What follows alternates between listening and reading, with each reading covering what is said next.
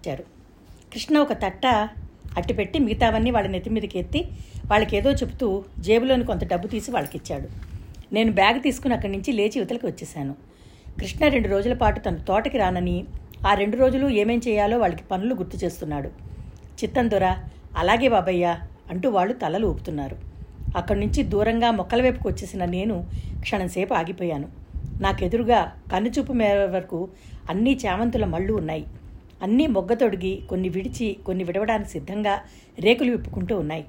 ఆ చోటంతా పసుపు ఆకుపచ్చ రంగుల కలయికతో చూడడానికి ఎంతో కంటికింపుగా ఎంతో శోభాయమానంగా ఉంది. నేను నిలబడిన చోటన పువ్వులు కోసి అక్కడ పడేశారు కాబోలు రేకులు చాలా రాలిపడి ఉన్నాయి. అక్కడ చిన్న గడ్డివాం ఉంది దాని ముందు కొంత గడ్డి ఆరపెట్టినట్టుగా పరిచి ఉంది. నేను చుట్టూ చూశాను. కూర్చోవడానికి అనువైన ప్రదేశం కనిపించలేదు. ఇక్కడ ఈ గడ్డిలో కూర్చుంటే చీర పాడవదనిపించింది. చెప్పులు వదిలి చాపలా పరిచినట్టుగా పరుపులా మెత్తగా ఉన్న ఒత్తుగా ఉన్న గడ్డి మీద కూర్చున్నాను. నా గుండెలు దడదళ్ళాడుతున్నాయి యుద్ధ సమయంలో అత్యంత ప్రమాదకరమైన పరిస్థితి ఏర్పడ్డప్పుడు తెగింపుతో ఏదో ఒక నిర్ణయం తీసుకోక తప్పదు అనుకునే సైన్యాధికారి మనసులా ఉంది. నాకెందుకో ఈ పొలం విషయం చెప్పడం నేను అనుకున్నంత సులభం కాదని అనిపించింది.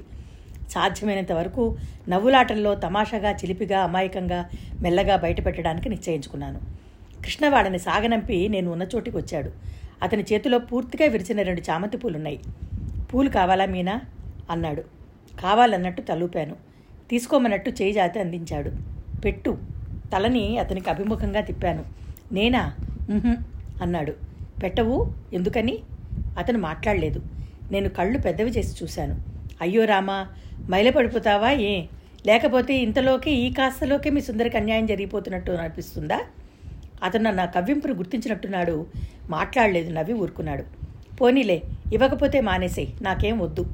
అతను నేను ఊహించినట్టు తీసుకోమని బలవంతం చేయలేదు. తలలో పెట్టనూ లేదు. ఆ ప్రసంగం అంతటితో అయిపోయినట్టుగా చామంతి పువ్వుల మడివైపు తిరిగాడు. వాటిని కొద్దిసేపు పరీక్షగా చూశాడు. ఏమితో చెబుతానన్నావు? చెప్పు త్వరగా అన్నాడు. నువ్వంత తొందర పెట్టావంటే నేను అసలు చెప్పను.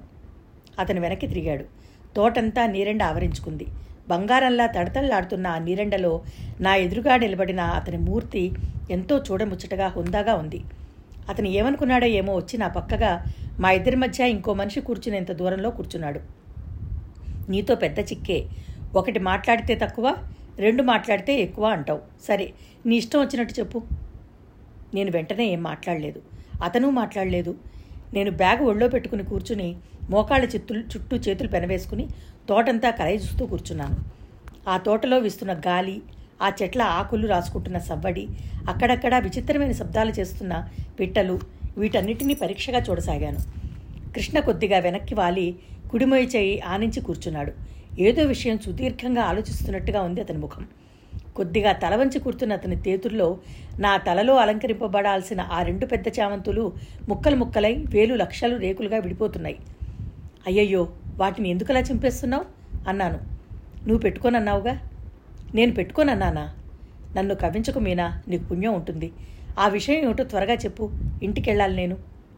సరే అయితే చెప్పేస్తాను. నువ్వు కళ్ళు మూసుకో. సీరియస్గా చెప్పాను. నేనా? ఎందుకు?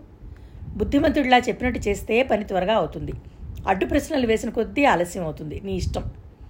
కృష్ణ క్షణంసేపు నా వైపు కుతూహలంగా నా మనసులో ఉన్నదేమిటో కనిపెట్టేయాలన్నట్టుగా రెప్పవాల్చకుండా చూశాడు. నేనేనా అతని దొరికేది చిరునవ్వుతో చూశాను.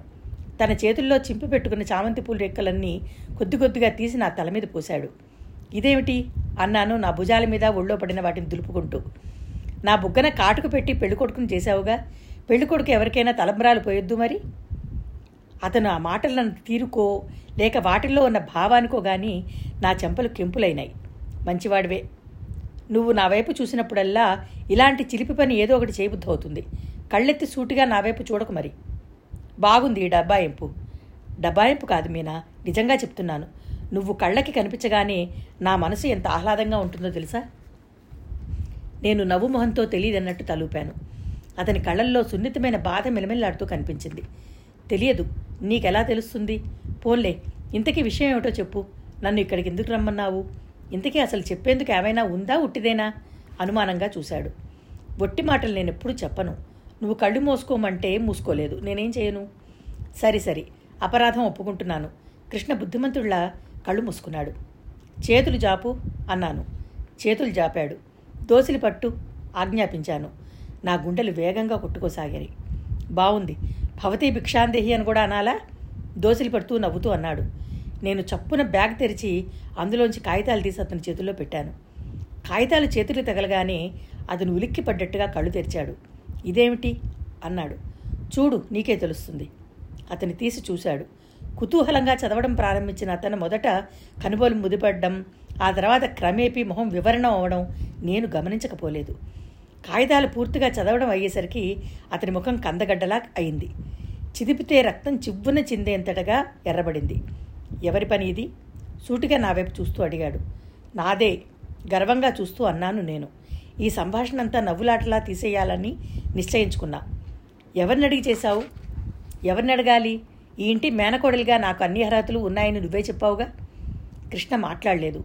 ఆగ్రహాన్ని ఆవేశాన్ని అతను బలవంతంగా దిగు మింగుతున్నట్టుగా అనిపించాడు. మరోసారి కాగితాలు గబగబా ఆశాంతం చదివాడు.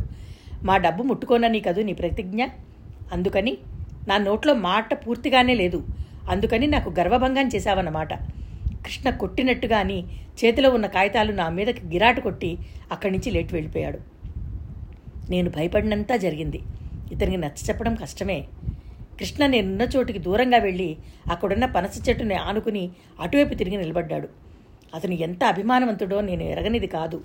నాలో ఉన్న స్త్రీత్వం అతనిలో అది గాయపడకుండా నా మనసులో ఉన్న సదుద్దేశ్యం మెల్లగా ఓపికగా ఎలాగైనా సరే అతనికి నచ్చజెప్పాలని తహతహలాడసాగింది నేను లేచి అతని దగ్గరగా వెళ్ళాను. నా అడుగుల చప్పుడు విని కూడా అతను నా వైపు తిరగలేదు. నేను సంకోచం విడిచి అతని చేయి పట్టుకున్నాను. ఒక్క విదిలింపుతో వెదిరించేసుకున్నాడు నువ్వు నా మాట వినవా? నిష్ఠూరంగా నెమ్మదిగా అడిగాను. అతను చర్రున ఇటువైపు తిరిగాడు. అతని ముఖం చూడగానే నాకు చాలా భయం వేసింది. క్రోధం అభిమానం అసహనం నిస్సహాయత గుండెల్ని దహించి వేస్తున్నప్పుడు పొందే యాతన అతని ముఖంలో ప్రతిబింబిస్తోంది. పళ్ళ బిగువన అన్నాడు ఇంకా ఉందా నువ్వు చెప్పాల్సింది? ఉంటే ఏమిటో అది చెప్పు. అతను ఖచ్చితంగా నిర్మోహమాటంగా చెప్పేశాడు ఇంకేవేవి చెప్పాల్సి ఉన్నాయో చెప్పు. చెప్పేసి వెళ్ళు. దయించి ఇక్కడి నుంచి తక్షణం వెళ్ళు. నేను పశువులా మారి నిన్నే అవమానం చేయకముందే వెళ్ళిపో. అది నీకు నాకు ఇద్దరికీ మంచిది. నేను భయంగా అతని వైపు చూశాను. ఉగ్ర నరసింహమూర్తిగా ఆగ్రహంతో ఉక్కిరిబిక్కిరవుతున్న అతన్ని నచ్చ చెప్పడం అనేది నేను అనుకున్నంత సులభం కాదు అనిపించింది. నాకెందుకో ఏడుపు వచ్చేసింది క్షణం క్రితం నాతో నవ్వుతూ తుడుతూ మాట్లాడిన మనిషేనా ఇతను? తల అడ్డంగా తిప్పుతూ దృఢంగా అన్నాను వెళ్ళను. నా మాట నువ్వు శాంతం వినే వరకు నేను వెళ్ళను వెళ్ళను. నేను చేసిన ఈ పని నీకు బాధ కలిగిస్తే నన్ను క్షమించు. నిన్ను మనస్ఫూర్తిగా క్షమాపణ కొరడానికి నేనేం సిగ్గుపడను. నీ అభిమానం సంగతి నాకు తెలుసు. నువ్వు ఎక్కడా డబ్బు దొరకని పక్షంలో ఈ తోటని వదులుకోవడానికైనా వదులుకుంటావు కానీ మా డబ్బు చిల్లిగా కూడా తీసుకోవని నాకు బాగా తెలుసు. నిన్ను గాయపరచాలని కానీ హీనపరచాలని కానీ నా ఉద్దేశం కానే కాదు. నాన్నగారు మీ దగ్గరికి తరచుగా రాలేకపోయిన మాట నిజమే. అంత మాత్రాన మీ మీద అభిమానం లేదని నువ్వనుకుంటే పొరపాటే అవుతుంది. తను అంత డబ్బు గలవాడై ఉండి కూడా మీకై సహాయం చేయలేకపోతున్నందుకు ఆయన ఎంత బాధపడుతున్నారో ఆ బాధ ఎంత అశాంతిగా అతన్ని వేధిస్తోందో నాకు తెలుసు. ఈ డబ్బు నీకు పూర్తిగా ఇవ్వలేదు. అప్పుగా ఇచ్చాం. నీ వీలు వెంట తీర్చు. కావాలంటే వడ్డీ కూడా ఇవ్వు. ఇది నీకు అవసరానికి చేయూత ఇవ్వడం మినహా ఇంకేదీ కానే కాదు. అతను నా మాట లక్ష్య పెట్టలేదు. వాటి వెనక దాగి ఉన్న ఆత్మీయతను గుర్తించాలని ప్రయత్నమూ చేయలేదు. నన్ను నకసిక పర్యంతం చూశాడు. వ్యంగ్యంగా కటువుగా అన్నాడు ఓహో ఏం ఉదారత్వం? ఎందుకో నా మీద అంత ఈ ఆపేక్ష. అతని వ్యంగ్యానికి నాకు ఒళ్ళంతా కంపరం పుట్టుకొచ్చింది. చేతిలో సమయానికి ఏదీ లేదు కానీ ఉంటే అతని ముఖం మీదకి విసిరి కొట్టుండేదాన్ని. నీ మీద కాదు ఆపేక్ష మీ మీద. మీ అన్న అక్షరం వత్తి పలుకుతూ అన్నాను. నాకు నిజంగా కోపం వచ్చింది. నేను ఈ పని చేసింది నీకోసం కాదు మీకోసం అత్తయ్య కోసం పిల్లల కోసం. మాకు నీ మీద అధికారం లేకపోవచ్చు. కానీ వాళ్ళ మంచి చెడులు చూసే బాధ్యత ఉందిగా? దాన్ని నువ్వు కాదనిలేవుగా? ఆహా వెక్కితరం వెక్కిరింతగా తల తిప్పాడు. చాలించి నీ వెక్కిరింతలు. నీకు సుందరి నాకు సారథి వాగ్దానం అయిపోయి ఉండకపోతే నిజంగా నీ గర్వం అణించి ఉండేవాణ్ణి. నీ ఇష్టం ఉన్నా లేకపోయినా నేను ఈ ఇంటి కోడల్ని అయ్యి నీ మెడలు వంచి నీ ముక్కు తాడేసి చెంగుకి ముడేసుకునేదాన్ని. కృష్ణ కొత్త విషయం వింటున్నట్టుగా చూశాడు. అతని కనుబొమ్మలు కొద్దిగా పైకి లేచాయి.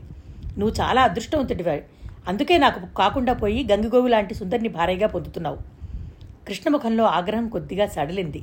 వెంటనే జవాబు చెప్పలేని వాడిలా ముఖం పక్కకు తిప్పుకున్నాడు. ఈ పరిస్థితుల్లో నాకు ఆగ్రహం నటి నటించడమే ఉత్తమమైన మార్గంగా తోచింది. కావాలని బాధపడుతున్నట్టుగా చాలా కోపంగా అన్నాను. వెళ్ళిపోవాలట నేను. వెళ్ళిపోక శాశ్వతంగా నీ ఇంట్లో ఉండిపోవడానికి వచ్చాననుకున్నావా? ఇప్పుడే వెళ్ళిపోతాను. చిచి ఎంత సిగ్గుమాలిన దాన్ని. నా సిగ్గులేనితనానికి నాకే వెకటేస్తోంది. నువ్వు పిలవకుండా నీ ఇంటికి వచ్చిన దాన్ని. ఇంతకంటే మర్యాద నాకేం దక్కుతుందిలే. వీరాయికి కబురు చేయి బండిని తెప్పించు. ఇటు నుంచి ఇటే వెళ్ళిపోతాను. అతని వైపు వీపు పెట్టి ఇటువైపు తిరుగుతూ అన్నాను. మీనా ఆదుర్దాగా పిలిచాడు. నాకు చాలా సంతోషం వేసింది. అతని కంఠంలో ఆగ్రహం పూర్తిగా తగ్గిపోయింది. కానీ నేను సంతోషించినట్టు అతనికి కనిపించదలుచుకోలేదు. విసురుగా అన్నాను. ఇప్పటికీ నువ్వు చెప్పింది నేను విన్నది చాలు. ఇంకేం వద్దు. నువ్వు వద్దని తిరస్కరించినా నీకు సహాయం చేయాలని చూడటం నాది పొరపాటే. చాలా పెద్ద పొరపాటు. నన్ను క్షమించు. నువ్వు నా పట్ల చూపించిన చనువుని స్నేహాన్ని ఆత్మీయతని గుణించుకుని నీకు ఇష్టం లేకపోయినా ఈ సహాయం చేసే అధికారం నాకు ఉందని భ్రమించాను. ఆ భ్రమతోనే నీ వెంట విజయవాడలో అంత సరదాగా తిరిగాను. మంచిదే ఇప్పటికైనా కళ్ళు తెరిపించావు. నేను అతని వైపు తిరిగాను. అతని ముఖంలోకి సూటిగా చూస్తూ అడిగాను నీ దగ్గర ఎలాంటి అధికారం అర్హత లేని నేను? నువ్వు పెట్టిన చీర ఎందుకు తీసుకోవాలి? నా కోసం నువ్వు విజయవాడలో అంత డబ్బు ఖర్చు చేస్తే ఎందుకు ఊరుకోవాలి? ఏ? అభిమానం అనేది నీ ఒక్కడు సొత్తేనా? అది ఇంకెవరికీ ఉండదా? మీనా నువ్వు నువ్వు చాలా పొరపాటు పడుతున్నావు అతను కంగారుగా అన్నాడు. ఇప్పటి వరకు పొరపాటు పడ్డాను. ఇక పడను. ఆగు. ఉండు. అంతా లెక్కవేసి నీకు డబ్బు ఇచ్చేస్తాను. జన్మలో ఇంకెప్పుడు పిలవకుండా ఎవరింటికి వెళ్ళకూడదు. నేను వెనక్కి తిరిగి గబగబా వెళ్ళి గడ్డి మీద పడి ఉన్న బ్యాగ్ తెరిచి అందులో చేతికి వచ్చిన డబ్బు తీశాను. నాలుగు వంద రూపాయల నోట్లు ఉన్నాయి అవి పట్టుకుని తిరిగి వచ్చేసరికి కృష్ణ చెట్టు దగ్గర అటువైపు తిరిగి ఏదో ఆలోచిస్తున్నట్టుగా నిలబడ్డాడు. ఇదిగో డబ్బు. నేను లెక్క కట్ట లెక్కలో నీ అంత గట్టిదాన్ని కాను. నీకు రావాల్సింది తీసుకుని మిగతాది తర్వాత పంపు అన్నాను. కృష్ణ మెల్లగా నా వైపు తిరిగాడు. నా మాటలు అతను ఎంత బాధ పెడుతున్నాయో నాకు అతని ముఖం చూడగానే అర్థమైంది. నా చేతిలో ఉన్న నోట్లను చూస్తూ ఏమిటది? అన్నాడు. డబ్బు తెలియటం లేదా? అతను క్షణంసేపు నా కళ్ళలోకి పరిశీలనగా చూశాడు. నిజంగానే తెలియటం లేదు. నాకు మతిపోయినట్టుగా ఉంది. గాలి దుమారంలో చిక్కుకుని ఊపిరాడక ఉక్కిరిపిక్కిరి అవుతున్నట్టుగా ఉంది. ఒక్క నిమిషం నన్ను స్మితంగా ఆలోచించుకొని నా చేయిని మృదువుగా అవతలికి నెట్టి అక్కడి నుంచి వెళ్ళిపోయాడు. నేను పెదవులు బిగబట్టి అలా దారికిరా అన్నట్టుగా చూస్తూ అక్కడే నిలబడ్డాను. అయ్యగారి బలహీనత ఎక్కడో నాకు ఇప్పుడు తెలిసిపోయింది. అతనికి ముందుగా మనం కోపం తెచ్చుకోవాలి. అతను అనబోయే మాటలన్నీ మనమే ముందు అనేసేయాలి. ఈ రహస్యం సుందరికి చెప్పాలి తప్పకుండా. తోటలోకి అప్పుడప్పుడు వనభోజనాలకు వచ్చే వాళ్ళ ఆహ్లాదం కోసం కృష్ణ సిమెంట్తో చిన్న కొలం లాంటిది కట్టించి అందులో తెలుపు ఎరుపు తామరలు తెచ్చి వేశాడు. అవి బాగా పెరగలేదు. అక్కడొకటి ఇక్కడొకటి చెల్లాచెదురుగా ఉన్నాయి. కృష్ణ నా దగ్గర నుంచి వెళ్ళి ఆ గట్టు మీద కూర్చున్నాడు. నేను ఐదు నిమిషాలు అక్కడే నిలబడిపోయాను. నేను జయించినట్టేనా? నేను చేసిన ఈ ప్రయత్నం ఫలిస్తుందా? అతను నా సహాయం స్వీకరిస్తాడా? ఈ ప్రశ్నలతో వేగిపోతున్న నేను గుండెలు అదిము పెట్టుకుని అక్కడే నిలబడ్డాను. ఐదు నిమిషాల తర్వాత అతను వెనకగా వెళ్ళాను. తెగిందా నీ ఆలోచన? ఇదిగో నీ డబ్బు. చేయి చాపాను. లేదు ఒకరికి ఇచ్చినది తీసుకోవడం నాకెప్పుడు అలవాట్లేదు. జాగ్రత్త ఆలోచించుకుని మాట్లాడు. ఆ మాట నేను అనాల్సి వస్తుందేమో. అంటావనే నా భయం. నువ్వు జాగ్రత్తగా నువ్వు నోరు కట్టేశావు. కృష్ణ హఠాత్తుగా తన భుజం మించి డబ్బు ముందుకు చాచి పట్టుకుని ఉన్న నా చేయి పట్టుకుని బలంగా గుంజాడు. అప్రమత్తంగా ఉన్న నేను అనుకోకుండా అతను అలా గుంజడంలో తూలి అతని భుజాల మీద పడ్డాను. ఓడిపోయాను మీనా చిత్తుగా ఓడిపోయాను అన్నాడు. అతని కంఠంలో ఏదో కసి కోపం ప్రతిధ్వనించాయి. నేను రెండో చెయ్యి అతని భుజం ఎడం భుజం మించి ముందుకు పోనిస్తూ అతని చెవిలో రహస్యంగా మెల్లగా మృదువుగా చెప్పాను. నాన్నగారు ఎప్పుడు ఏం చెప్తుంటారో తెలుసా? జీవితం పరుగు పందెం లాంటిదట. పరిగెత్తుతూ ఉండటమే మన పని. గెలుపు ఓటములని గురించి ఆలోచించకూడదట. కృష్ణ నా రెండు చేతుల్ని తన గుప్పెట్లో పెట్టుకున్నాడు. అసలు నిన్ను ఇక్కడికి రావడం రానివ్వడమే నాది పొరపాటు. అప్పట్లో మొదట్లోనే వీల్లేదని రాసి ఉంటే బాగుండేది. అదిగో మళ్ళీ నేను లేవబోయాను. కానీ అతను నన్ను లేవనీయలేదు. మాకు కిందుగా కొలంలో నీళ్ళు నిశ్చలంగా ఏమాత్రం కదలిక లేకుండా ఉండటంతో ఆ నీళ్ళల్లో మా ఇద్దరి ప్రతిబింబాలు అద్దంలోలా కనిపిస్తున్నాయి. నా రెండు చేతులు అతని మెడని పెనవేసుకుని అతని గుండెల దగ్గర అతని గుప్పెళ్ళలో బిగుసుకుని ఉన్నాయి. నా చెంప అతని చెంప దగ్గరగా ఉంది. నా ప్రతిబింబాలు చూడగానే నా బొగ్గుల్లోకి వెచ్చటి రక్తం ఒక్కసారిగా పొంగులా వచ్చింది. నేను కొద్దిగా ముఖం తిప్పి నోరు తెరిచి మునిపళ్ళతో అతని చెంప మీద కొరికాను. ఏయ్ ఏమిటది? కృష్ణ నా చేయి వదిలి కుండి చెంపతో చెంప తడుముకున్నాడు. నా పళ్ళగాట్లు కొద్దిగా లీలగా కనిపిస్తున్నాయి. ఏం చేయను? నాకు కొన్ని సమయాల్లో గెల్లడం అలవాటు. నా చేతులు కదనీయకుండా పట్టుకున్నావు. లాభం లేదు. నీతో ఇంకా కొంచెంసేపు ఒంటరిగా ఉన్నానంటే చాలా ప్రమాదం జరిగేటట్టుంది. వెళదాం పద. ఈసారి నేను అతన్ని లేపని లేవనీ లేదు చేతులు భుజాల మీద నొక్కి ఉంచాను. నీళ్ళలో కనిపిస్తున్న అతని ప్రతిబింబం వైపు చూస్తూ అడిగాను. ఎక్కడికి? నన్ను వెళ్ళిపోమన్నావుగా ఇప్పుడు అనను. నువ్వు యజమానురాలివి. నేను నీ సేవకుడిని. నేను చక్కిలిగింతలు పెట్టినట్టే నవ్వాను. నిజంగా? నీలాంటి సేవకుడు దొరకడం ఎంత అదృష్టం? అత్తయ్య నిన్ను నడిబజార్లో నిలబడి వేలం వేస్తే బాగుండును హాయిగా డబ్బిచ్చు కొనుక్కుందును. ఇప్పుడు నువ్వు చేసింది ఆ పని కాదా? ఏమో నీకే తెలియాలి. కృష్ణ చేయి వెనక్కి రానిచ్చి నా ముక్కు పట్టుకుని ఊపాడు. అన్నీ తెలుస్తున్నాయి. ఒక్కటే తెలియటం లేదు. ఏమిటది? చదువురాని ఈ పల్లెటూరు మూర్ఖుడి మీద నీకెందుకింత కనికరం అని. ఈ మనిషి కాస్త మూర్ఖుడే కానీ చదువురాని వాడు మాత్రం కాదు. చదువు వచ్చినని గర్వంగా చెప్పుకునే చాలామంది కంటే సమర్థుడని నాకు తెలుసు. కొద్దిసేపటి క్రితం మా ఇద్దరి మధ్య భూకంపంలా రాబోయిన అఘాతం అదృష్టవశాత్తు తప్పిపోవడంతో ఇద్దరం మళ్ళీ సరసమైన ధోరణిలో పడ్డాం. మానసికంగా శారీరకంగా అతి సన్నిహితంగా ఉన్న మేము దాదాపు ఆ పరిసరాలే మర్చిపోయాం. తోటలోకి ఎవరైనా వస్తారేమోనన్న ధ్యాస కూడా మర్చిపోయాం. అబ్బా టైం చాలా అయింది. ఇంటి దగ్గర ఇద్దరూ ఏమైపోయారా అని గాబరా పడతారేమో. వెళదాం పద. ఎందుకో తలెత్తి పైకి చూసిన కృష్ణ నన్ను వదిలేస్తూ లేచాడు. నేను సరిగ్గా లేచి నిలబడ్డాను. ఇద్దరం ఇటువైపున తిరిగిన వాళ్ళ కొయ్యబారి నిలబడిపోయాం. మా ఎదురుగా రెండు గజాల దూరంలో సుందరి వచ్చి నిలబడి ఉంది. ఆ అమ్మాయి అప్పటికే ఎప్పుడొచ్చిందో మేము గుర్తించలేదు. కానీ వచ్చి చాలాసేపు అయినట్టుగా ఈర్ష్యగా చూస్తూ అవమానంతో క్రోధంతో కణకణలాడుతున్న నిప్పులాంటి కళ్ళతో చూస్తున్న ముఖమే చెప్తోంది నేను అప్రయత్నంగా కృష్ణ వైపు చూశాను. అతను నా వైపు చూడలేదు. స్థాణువుగా నిలబడి ఉన్నాడు.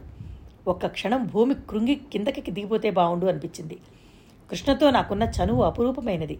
అది ఒకరి దృష్టిలో అపరాధంగా పరిగణించబడటం నేను సహించలేనిది. నేను నోట మాట రానట్టు రకరకాల భావాలతో ఉక్కిరిబిక్కిరవుతూ అలాగే నిలబడిపోయాను.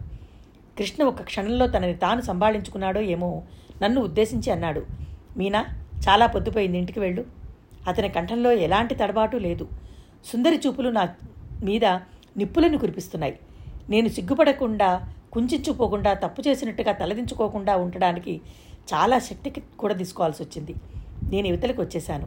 గడ్డి మీద పడిన బ్యాగ్ తీసుకున్నాను. నేను తోటలో నుంచి బయటికి అడుగు పెడుతుండగా తల తిప్పి వెనక్కి తిరిగి చూడకుండా ఉండలేకపోయాను. కృష్ణ నేను వెళ్ళిపోవడం కోసం వేచి చూస్తున్న వాళ్ళ నిలబడి ఉన్నాడు. డొంకదారం పడి మెల్లగా నడుస్తుంటే నా మనసంతా చేదుగా జుగు జుగుపుసుగా ఎలాగో అయిపోయింది. మా ఇద్దరి మధ్య చనువుని సుందరి ఏ విధంగా ఊహిస్తుందో ఊహించలేనంత మూర్ఖురాల్ని కాను. అయినా ఇదేమిటి? నా బుర్రలో ఏ దయ్యం ప్రవేశించింది? ఇలా అతిగా ఎందుకు ప్రవర్తించాను? కృష్ణ సమక్షంలో నా మనసు నేను చెప్పినట్టు వినదు. దాని ఇష్టం వచ్చినట్టు అది ప్రవర్తిస్తుంది. నువ్వు నా వైపు చూసినప్పుడల్లా ఏదో ఒకటి చిలిప్పని చేయాలనిపిస్తుంది. కళ్ళెత్తి నా వైపు సూటిగా చూడకు. కృష్ణ అన్న మాటలు గుర్తుకొచ్చాయి. ఈ దయ్యం నా ఒక్కదానిదే కాదు. అప్పుడప్పుడు అతని మీద కూడా స్వారీ చేస్తుంది కాబోలు. ఇంకొక ఐదు నిమిషాలు ఉంటే నేను ఇంటికి వచ్చేసి ఉండేదాన్ని. ఈ సాయంత్రం మధురమైన స్మృతిలా శాశ్వతంగా గుర్తుండిపోయేది. సుందరి రాక దాన్ని పూర్తిగా మార్చివేసింది. ఎంత తక్కుతూ తారుతూ నిదానంగా ఇంటికి వచ్చినా త్వరగానే వచ్చేరుకున్నాను.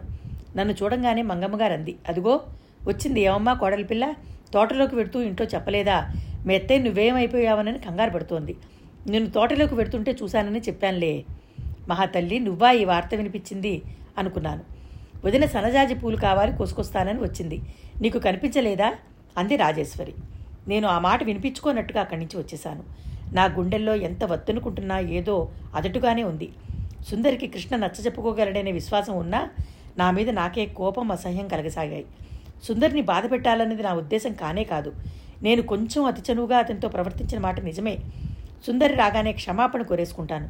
మా చనువులో ఎలాంటి మాలిన్యం లేనిదని కూడా నేను చెప్తాను. కృష్ణని పొలం విషయంలో ఒప్పించడానికి అలా ప్రవర్తించాల్సి వచ్చిందని అవసరమైతే అది కూడా విశదంగా వివరిస్తాను.